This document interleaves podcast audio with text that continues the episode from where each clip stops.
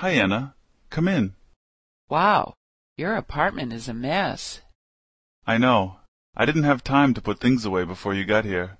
Look, are those all your clothes on the couch? Yes. Are they clean? Actually, most of them are dirty. I haven't done laundry in a while. I usually wait until I can do it at my parents' house.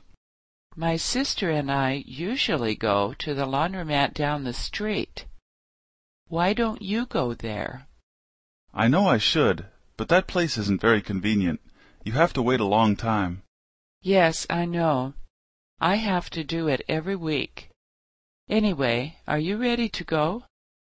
No, I'm not ready yet. I still have to brush my teeth and wash my face. Can you wait a few minutes?